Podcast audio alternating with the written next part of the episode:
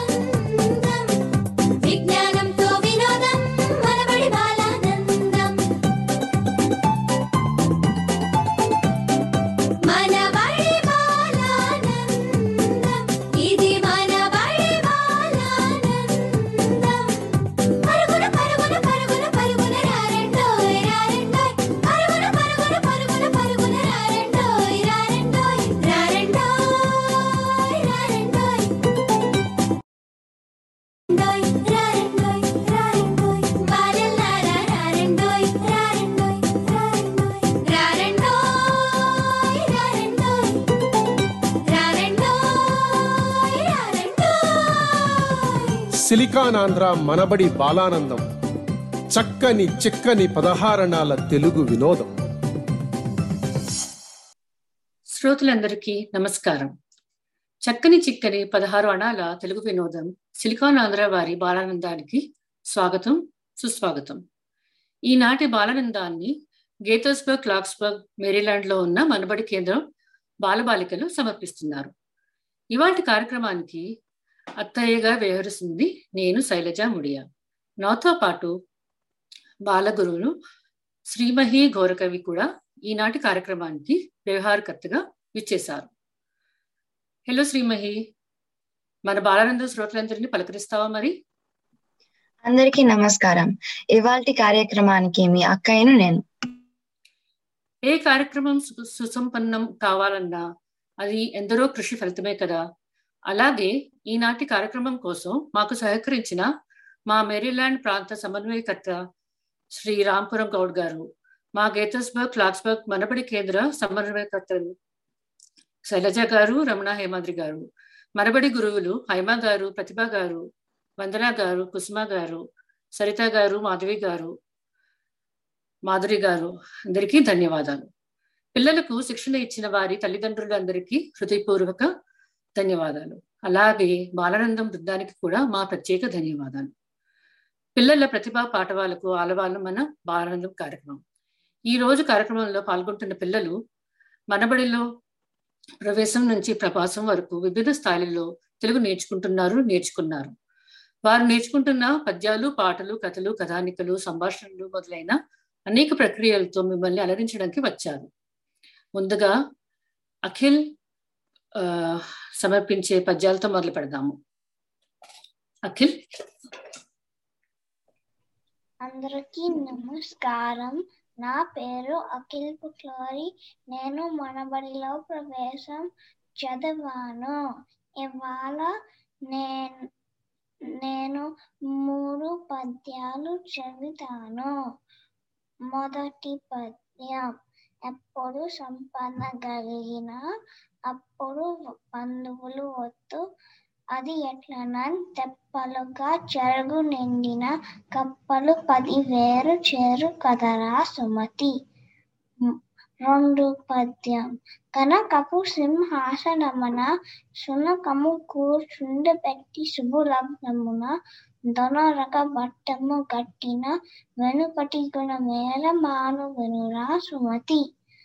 ఆ మూడు పది గుమ్మారమ్మ గుమ్మాడి ఆకులు వేసిన గుమ్మాడి పువ్వులు పూసిన గుమ్మాడి పండ్లు పండినమ్మ గుమ్మాడి అందులో ఒక పండు గుమ్మాడి అది చక్కని పండు గుమ్మాడి ఆ పండు ఎవరమ్మ గుమ్మాడి నా చిట్టి తండ్రి అమ్మ గుమ్మాడి ధన్యవాదములు.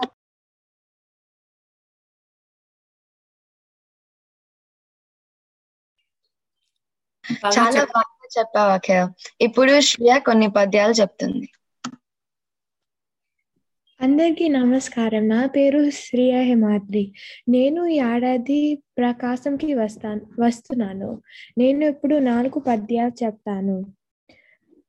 మొదటి పద్యం తప్పులెన్ను వారు తప్పులను వారు తండోపతండంబులు. ఊర్పి జనులకెల్ల నుండు తప్పు. తప్పులను వారు తమ తప్పులెరగరు. విశ్వదాభిరామ వినురవేమ రెండో పద్యం. అనగననగా రాగం అతిసే ఇల్లుచునుండు తినగ తినగ వేము తీయ నుండు సాధనమున పనులు సమకూరు ధరలోన విశ్వదాభిరామ వినురవేమ మూడో పద్యం. వేరు పురుగు చేరి వృక్షంబు చేరచును చీడ పురుగు చేరి చెట్టు చేరచు కుత్సి తుంటు చేరి గుణవంతు చేరచురా విశ్వదాభిరామ వినురవేమ. నాలుగో పద్యం. అల్పుడెప్పుడు పలుకు నాడంబరముగాను సజ్జనుండు పలుకు చల్లగాను కంచు మ్రోగునట్లు కనకంబు మ్రోగున విశ్వదాభిరామ వినురవేమ. ధన్యవాదములు. భలే చెప్పావు శ్రియ. ఇప్పుడు ఆవరేష్ కొన్ని పద్యాలు చెప్తాడు. విందామా అందరం? నమస్కారం. నా నా పేరు అవరీష్ ఆది మూలం నేను మనబడిలో ప్రమోదం తరగతి చదువుతున్నాను.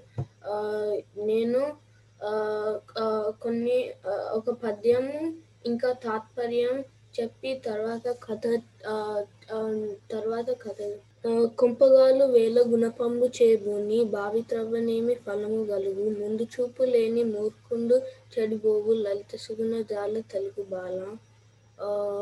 దాని తాత్పర్యం ఇల్లు కాలిపోతున్నప్పుడు ఆ, బావి త్రవ్వితే ఏం ఏమి కా- అవ్వదు. అందుకే ముందు చూపు లేని మూర్ఖుండు నష్టపోతాడు. అని మంచి గుణముల గల తెలుగు బాలలు తెలుసుకోండి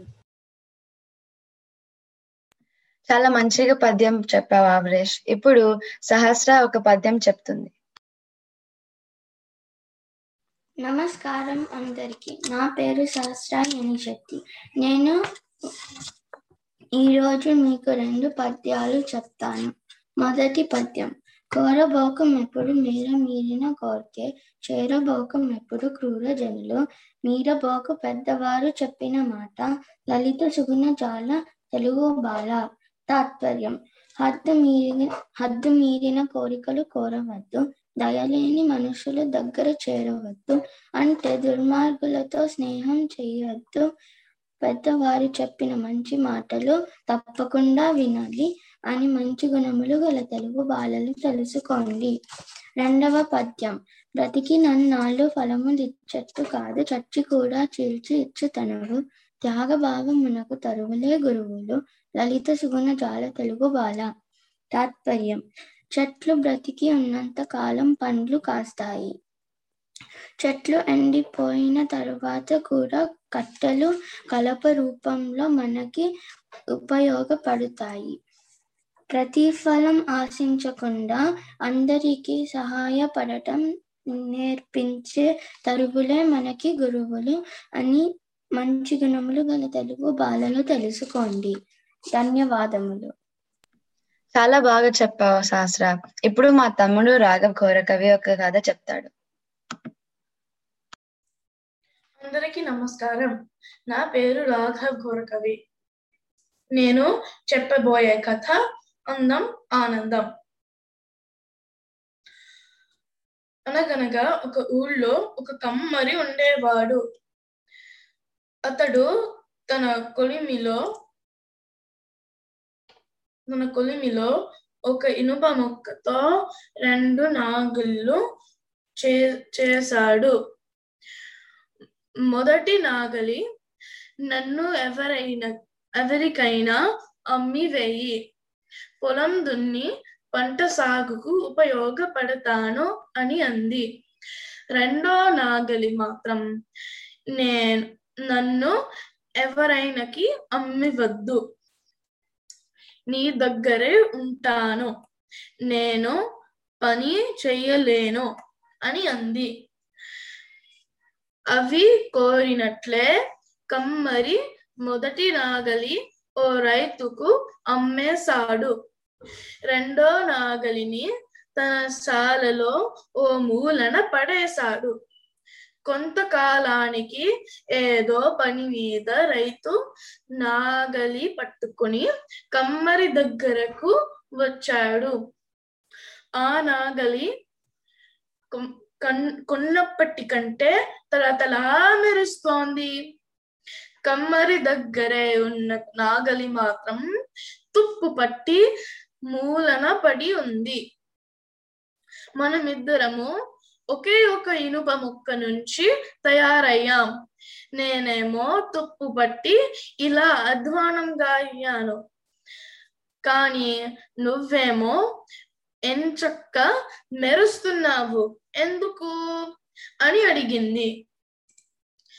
బదులుగా నా యజమాని నాతో రోజు పొలం దున్ని నన్ను సానబెడతాడు.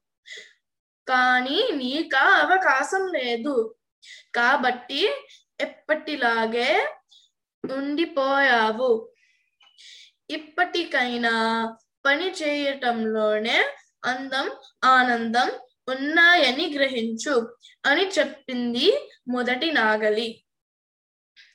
ఆ రోజే మూలనున్న నాగలి తన తనని కూడా ఎవరైనా రైతుకి అమ్మి వేయమని కమ్మరితో చెప్పింది. నేను ఇంకో కథ చెప్తాను.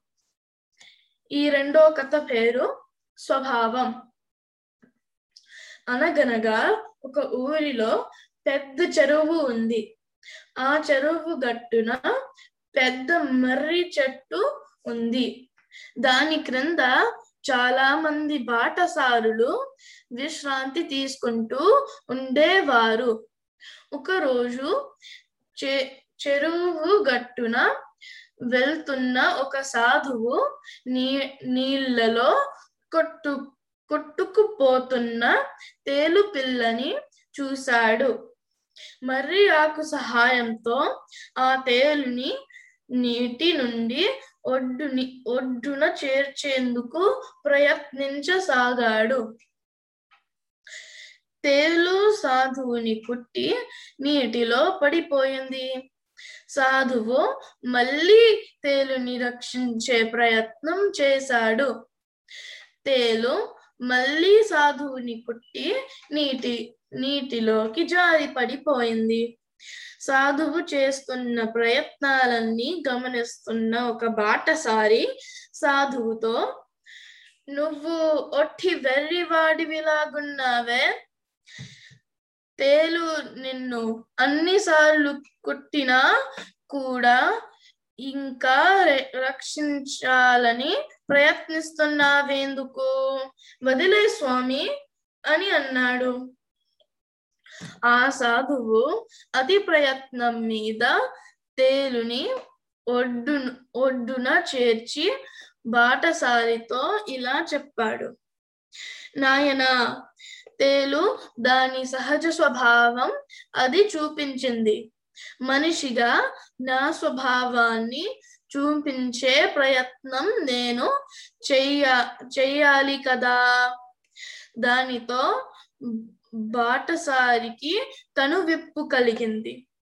వీలైనంతలో నలుగురికి సహాయపడుతూ మన మానవత్వం ఉన్న మనిషిలా బ్రతికాడు. ఈ కథలోని నీతి ప్రతి మనిషి మానవతా ధర్మం పాటించాలి. ధన్యవాదములు. రాఘవ్ చాలా బాగా చెప్పాడు కథ. శ్రీమహి నువ్వు ఇప్పుడు పాట పాడుతుంది. శ్రీమహి అన్మ్యూట్ చేయం. నమస్కారం. ఇప్పుడు నేను జయ జయ జయ ప్రియ భారత అనే పాట పాడతాను. ఈ పాట రచించిన వారు శ్రీ దేవులపల్లి కృష్ణ శాస్త్రి గారు. ఈ పాట ఒక దేశభక్తి గీతం. ఆల్ ఇండియా రేడియో ద్వారా చాలా ప్రసిద్ధిగాంచిన పాట. జయ జయ జయ ప్రియ భారత జనయేత్రి దివ్యదాత్రి జయ జయ జయ సత సహస్ర నర నారీ హృదయ నేత్రి జయ జయ జయ ప్రియ భారత జనయేత్రి దివ్యధాత్రి జయ జయ జయ సత సహస్ర నర నారీ హృదయ నేత్రి జయ జయ శ్యామల సుశ్యామ చల చేలా చల జయ వసంత కుసుమలత చలిత లలిత చూర్ణ కుంతల జయ మదీయ హృదయాశయ లక్షారుణ పదయుగల జయ జయ జయ ప్రియ భారత జనయేత్రి దివ్యధాత్రి जय जय जय सत सहस्र नर नारी हृदय नेत्री। जय दिशान्तगत शकुन्त देव्यगान परितोषण। जय गाय वैतालिका, गल विशाल पतविह జయ మదీయ మధుర గేయ చుంబిత సుందర చరణ జయ జయ జయ ప్రియ భారత జనయేత్రి దివ్యధాత్రి జయ జయ జయ సత సహస్ర నర నారీ హృదయ నేత్రి ధన్యవాదములు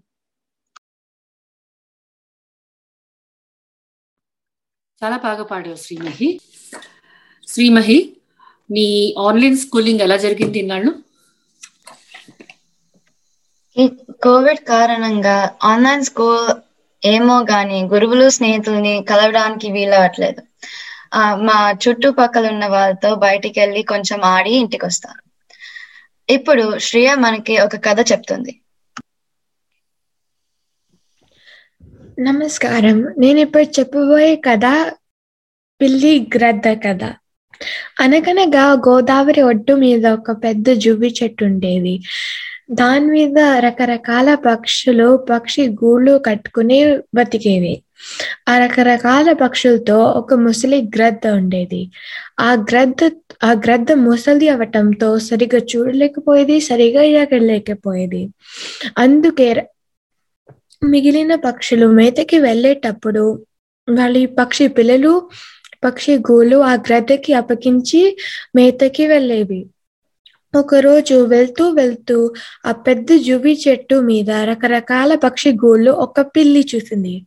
వాటి కోసం ఆశపడింది. అందుకే చెట్టు మెల్లిగా ఎక్కడం మొదలుపెట్టింది. ఎక్- అప్పుడు పక్షి పిల్లలు ఆ పిల్లిని చూసి గట్టిగా అరవడం మొదలు పెట్టాయి అప్పుడు ఆ గ్రద్ద ఆ అరుపులు విని ఏ ఎవరది? అని గట్టిగా అరిచింది. అప్పుడు పిల్లికి భయ భయం పుట్టింది. అప్పుడు పిల్లి తర్వాత పిల్లి గమనించింది గ్రద్ద గుట్టిదని అందుకు పిల్లి అనింది. అయ్యా నేను ఒక పిల్లిని నేను మాంసాహారం తినడం ఆపేశాను. నువ్వు మంచి విషయాలు చెప్తావని అందరు చెప్తుంటే నేను విని నీ దగ్గరికి వచ్చాను. కొన్ని మంచి విషయాలు తెలుసుకుందామని. నీతోనే కొన్ని రోజులు ఉంటాను అని పిల్లి అనింది. అప్పుడు గ్రద్ద ఆ పిల్లి మాటలు నమ్మింది. అప్పుడు గ్రద్ద పిల్లి రమ్మంది. అప్పుడు అప్పుడు తర్వాత రోజు పక్షులు మేతకి వెళ్ళంగానే పిల్లి గ్రద్ద దగ్గరికి వచ్చింది. గ్రద్దతో మాట్లాడడం మాట్లాడడం మొదలు పెట్టింది అప్పుడు ఒక్కొక్క పక్షి పిల్ల పిల్లిని తినడం మొదలు పెట్టింది అప్పుడు ఆ పక్షి పిల్లల ఎముకలు ఆ గ్రద్ద త్వరలోనే పడేసేది. ఇలా చాలా రోజులు గడిపాయి. పక్షులు వాటి పిల్లలు మాయమైపోతురా మాయమైపోతున్నారని చాలా బాధపడాయి. ఒక రోజు ఒక రోజు పక్షులు వాటి పిల్లల కోసం వెతుకుతుంటే ఆ గ్రద్ద త్వరలోనే పక్షి పిల్లల ఎముకలు కనిపించాయి. ఆ గ్రద్దే వాటి పక్షి పిల్లల తినేసింది అని నమ్మాయి. అందుకు గ్రద్దని చంపేశాయి. ఈ కథలో నీతి ఏమంటే కొత్త వాళ్ళని తొందరగా నమ్మకూడదు. ధన్యవాదములు.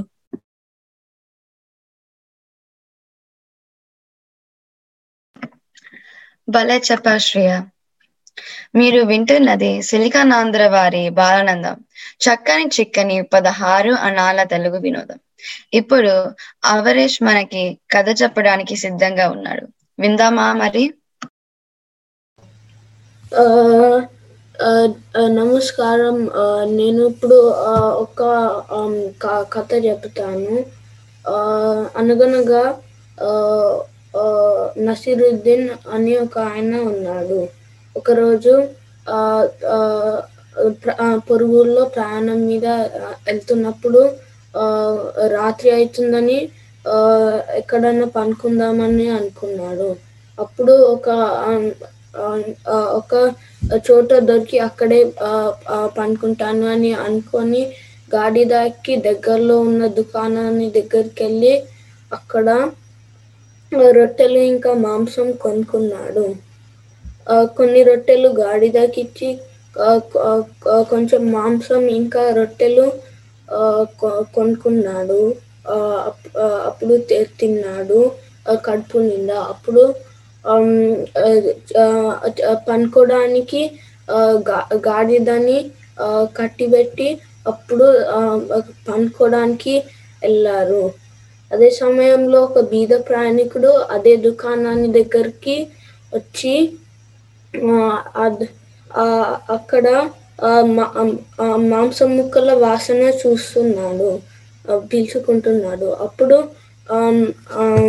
అప్పుడు దుకాణం వాడు ఇది గమనించి ఇంతసేపు ఇక్కడ నిల్చొని ఉన్న మాంసం ముక్కల వాసన చూడడానికి నువ్వు నాకు డబ్బులు ఇయ్యాలి. అని కేకలు మొదలు పెట్టాడు అప్పుడు ఈ కేకలకి నసిరుద్దీన్ లేచి ఏమైతుందో ఆ, చూడడానికి ఆ, వచ్చాడు.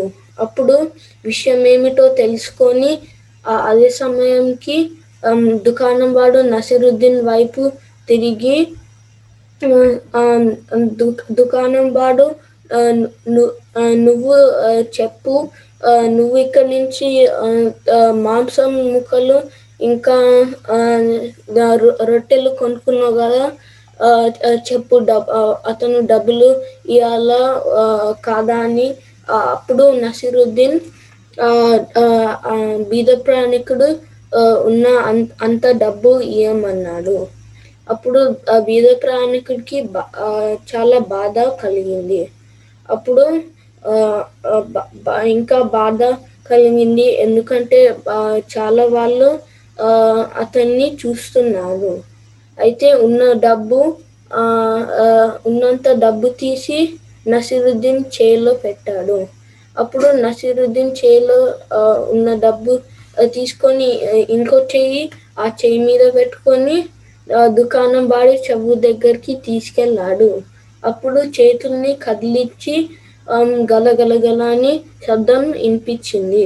అప్పుడు దుకాణం వాడు అన్నాడు ఇది చాలు ముందు నాకు డబ్బులు ఇయ్యు అని అని. అప్పుడు నసిరుద్దీన్ చెప్పాడు అతను మీ మాంసం ముక్కల వాసన చూసా పీల్చుకున్నాడు కాబట్టి నువ్వు ఇతని ఇతని ఉన్న డబ్బు ఆ, శబ్దం వినిపించింది కదా అని డబ్బులు మొత్తము బీద ప్రయాణికుడికి ఇచ్చేసి బీద ప్రయాణికుడికి ఆనందం కలిగి ఆ, నసీరుద్దీన్కి ధన్యవాదాలని చెప్పారు. అప్పుడు అందరూ నసీరుద్దీన్ని నసీరుద్దీన్ని సంతోషించి ఆ దుకాణం వాడిని తిట్టారు. అప్పుడు మ- మళ్ళీ నసీరుద్దీన్ నిద్రపోయి హాయిగా పనుకున్నాడు నీతి మోసగాళ్ళ బారి నుండి ఉపాయంతో తప్పించుకోవాలి. ధన్యవాదాలు. చాలా బాగా కథ చెప్పావు అవరేష్ ఇప్పుడు శ్రియ మరొక కథ చెప్తుంది. విందామా?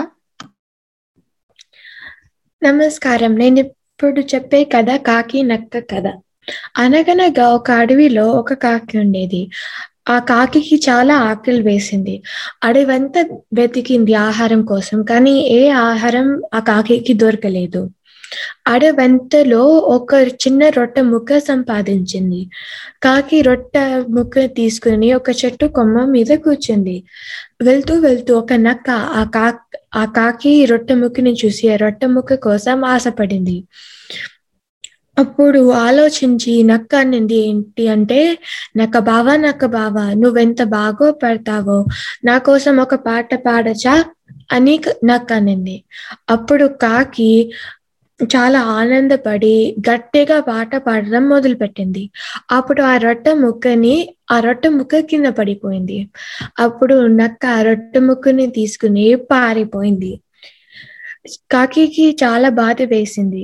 ఈ కథలో నీతి ఏమంటే పొగడ్తలకి పొంగిపోకూడదు. ధన్యవాదములు. చాలా బాగా చెప్పావు శ్రేయ. ఇప్పుడు సహస్ర మాకొక కథ చెప్తుంది.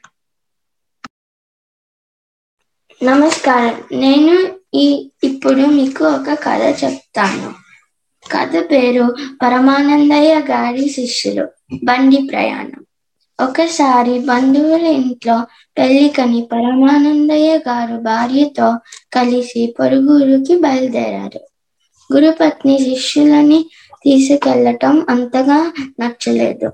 పెళ్ళికి వెళ్తూ పిల్లిని చంకన పట్టుకెళ్ళినట్టు శిష్యులని వెనుక పెట్టుకు రావద్దండి అని గురువు గారికి ఎంత నచ్చి చెప్పినా ఆయన శిష్యులని విడిచి ఉండలేక వాళ్ళని కూడా పెళ్ళికి బయలుదేరం తీశారు. సామాన్ను ఎడ్ల బండిలో ఎడ్ల బండిలో పెట్టించి గురువు గారు గురుపత్ని బండెక్కి కూర్చున్నారు. వెనుక శిష్యులను కాలినడకతో బండిని అనుసరించి సాగారు. బండి కుదుపులకి అసలే నిద్రాప్రియుడు ఆయన గురువు గారు నిద్రపోయారు భర్త నిద్రపోతుంటే తను మెలకువగా ఉండలేక గురుపత్ని కూడా నిద్ర నిద్రకు పోయింది. కొంతసేపటికి గురువు గారు గురువు గారికి దాహం వేసి మెలకువ వచ్చింది. నీళ్ళు కోసం మరచెంపు వెతికారు వెతికారు. కనపడదు. కనపడక మరి చెంబు కనిపించదేమ్రా అని శిష్యులను అడిగారు. ఇందాకనే పడిపోయింది పడిపోయిందండి అన్నారు. వాళ్ళకి వాళ్ళు ఓరి మూర్ఖు అన్నారు వాళ్ళు. ఓరి మూర్ఖుల్లారా కింద పడుతుంటే చూడద్దు అని కేకలేసి మరో మరో చెంబులోని నీళ్ళు తాగి తిరిగి పడుకున్నారు. కొంతసేపటికి గురుపత్నికి దాహం వేసింది.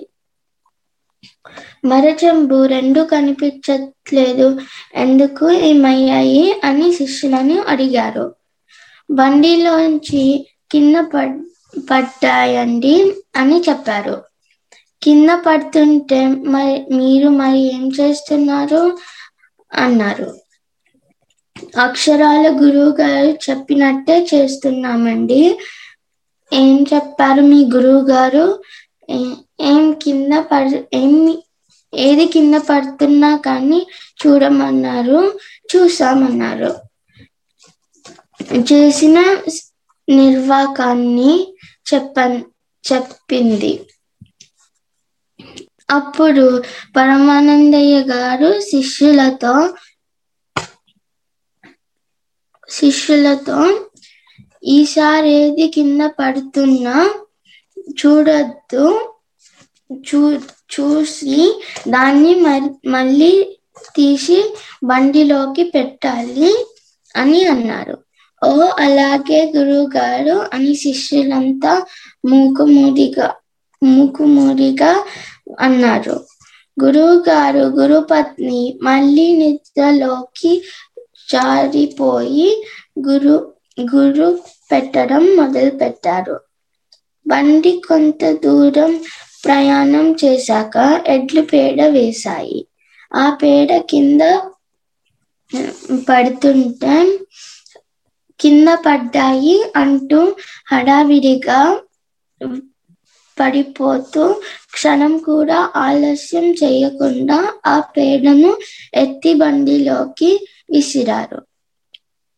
ఆ చప్పుడకి వాసనకి ఉలికి పడి లేచి ఇదేంటిరా మొదలారా పేడ తీసి బండిలోకి ఎందుకు ఎందుకు వేస్తున్నారు? అని కోపంగా అడిగారు. ఇందాక శిష్యులు ఇందాక అందుకు శిష్యులు గురువు గారు మీరే కదండి ఏది కింద పడుతున్నా కానీ పెట్ పెట్ వెంటనే బండిలోకి పెట్టమన్నారు. ఈ పేడ కూడా కింద పడుతుంటే కా ఈ పేడ కూడా కింద పడుతుంటే మళ్ళీ తీసి విసిరి పెట్టాము అంతే కదా? అని బుద్ధిగా చేతులు కట్టుకొని మరీ చెప్పారు. శిష్యులను ఏమనాల్లో తోచని పరమానందయ్య గారు దగ్గరలో ఉన్న ఏటి దగ్గర వెళ్ళి సామాన్య బండి శుభ్రం చేయించి మళ్ళీ ప్రయాణం ప్రయాణంతో మొదలు పెట్టారు నీతి. గురువుగారు చెప్పిన మాటలు విని సరిగ్గా అర్థం చేసుకోవాలి. ధన్యవాదములు. ఈ కథ చాలా బాగుంది సహస్ర. ఇప్పుడు అఖిల్ మరొక పద్యం చెప్తాడు.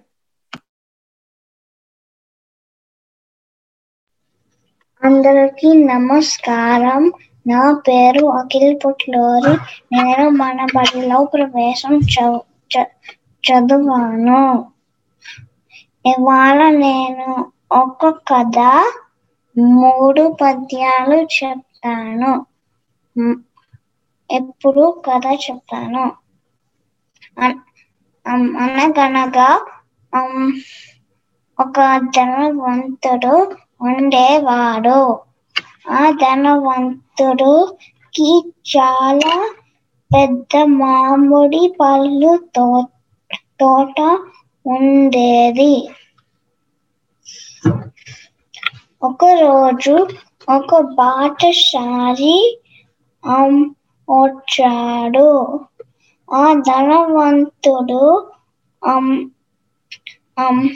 నువ్వు నా మామిడి పళ్ళు చూసుకోవాలి అని బాటసారికి చెప్పాడు.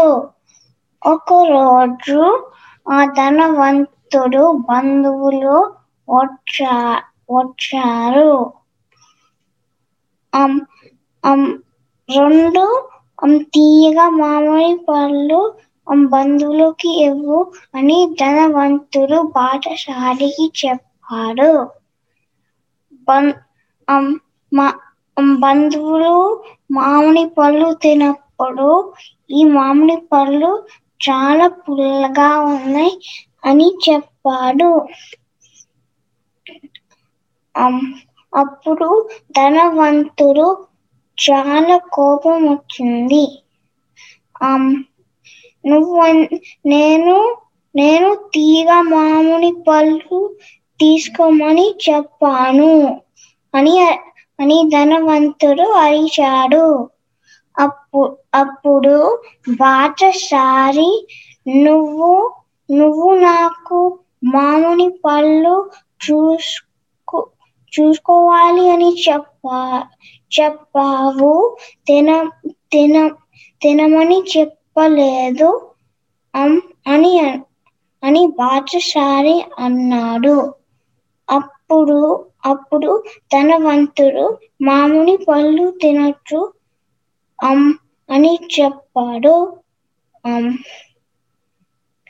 కథ అయిపోయింది. నీతి అం అమ్ అం పని చేయాలి అబద్ధం చెప్పకుండా. ఎప్పుడు?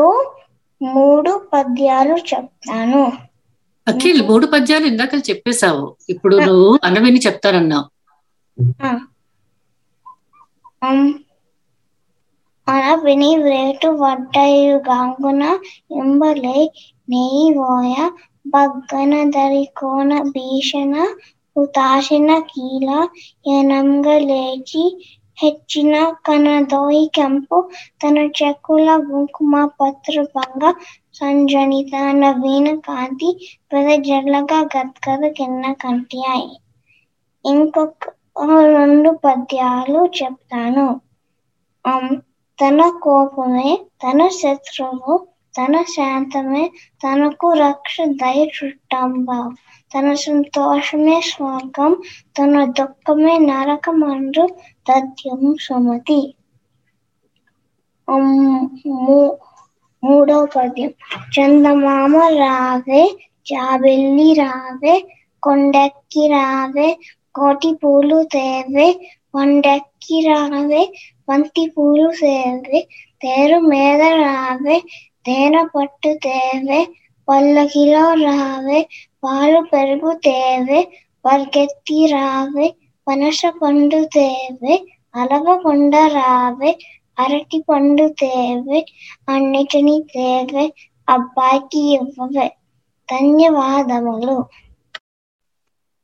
బాగుంది అఖిల్ బాగా చెప్పావు. ఇందాక చెప్పిన అనువిని రేటుపడ్డ ఆ పద్యం ఎక్కడితో చెప్పగలవా నువ్వు? తెలియదా సరే శ్రీమహి చెప్తుంది. ఈ పద్యం పారిజాతాపహరణం నుంచి. నేను కూడా ఒక పద్యం పారిజాతాపహరణం నుంచి చెప్తాను. ఏమేమి కలహాసనుండు చెటికై ఏ తెంచి ఇట్లాడనా ఆ మాటలు చెవి యొగ్గిత వినియనా? ఆ గోపిక వల్ల బుండు ఏమేమాడెను రుప్పి నీ సతియు? నీ వెంకేటి కింద చెదే నీ మో మాటలు మాని నీరజముకి నిక్కంబెరింగింపవే? ఈ పద్యంకి తాత్పర్యం? ఏమిటి? శ్రీకృష్ణుల వారు నారదుడు మాటలకి చెవి అప్పగించి విన్నారా? ఆ గోపిక వల్లభుండు రుక్మిణితో ఏం మాట్లాడారు? నువ్వు ఏమి దాచకు నీ మొహమాటాలు పక్కన పెట్టి నాకు నిజం చెప్పవే నీరజముఖి అని సత్యభామ చల్లికత్తతో చెప్పింది.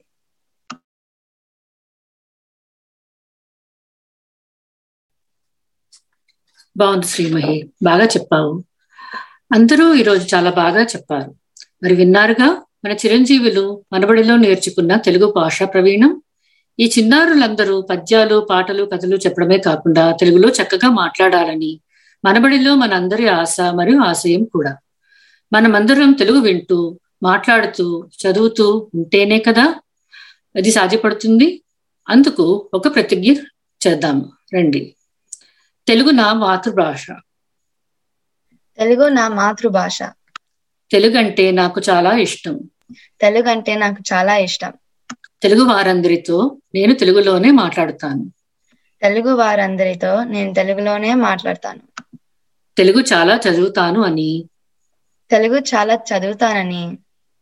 మంచి తెలుగు మాటలు ఎన్నో వింటూ మంచి తెలుగు మాటలు ఎన్నో వింటూ వ్రాస్తూ ఉంటానని.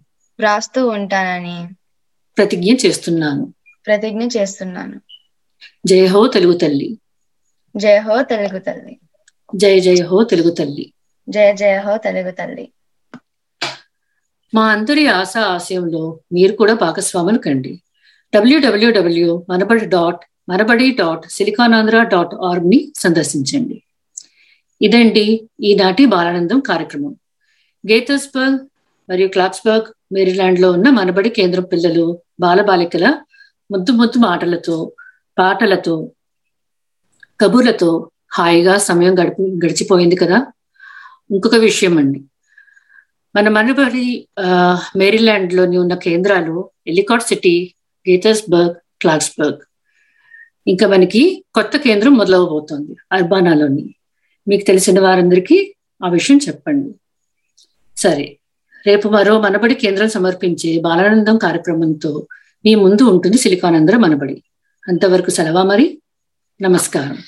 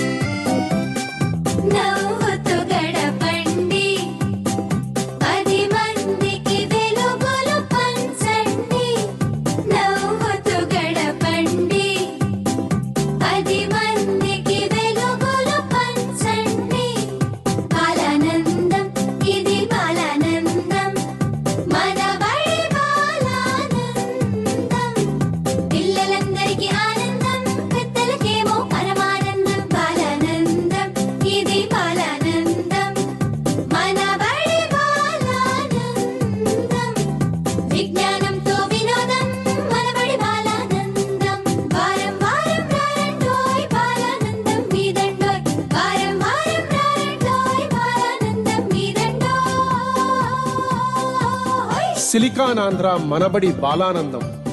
చక్కని చిక్కని పదహారణాల తెలుగు వినోదం.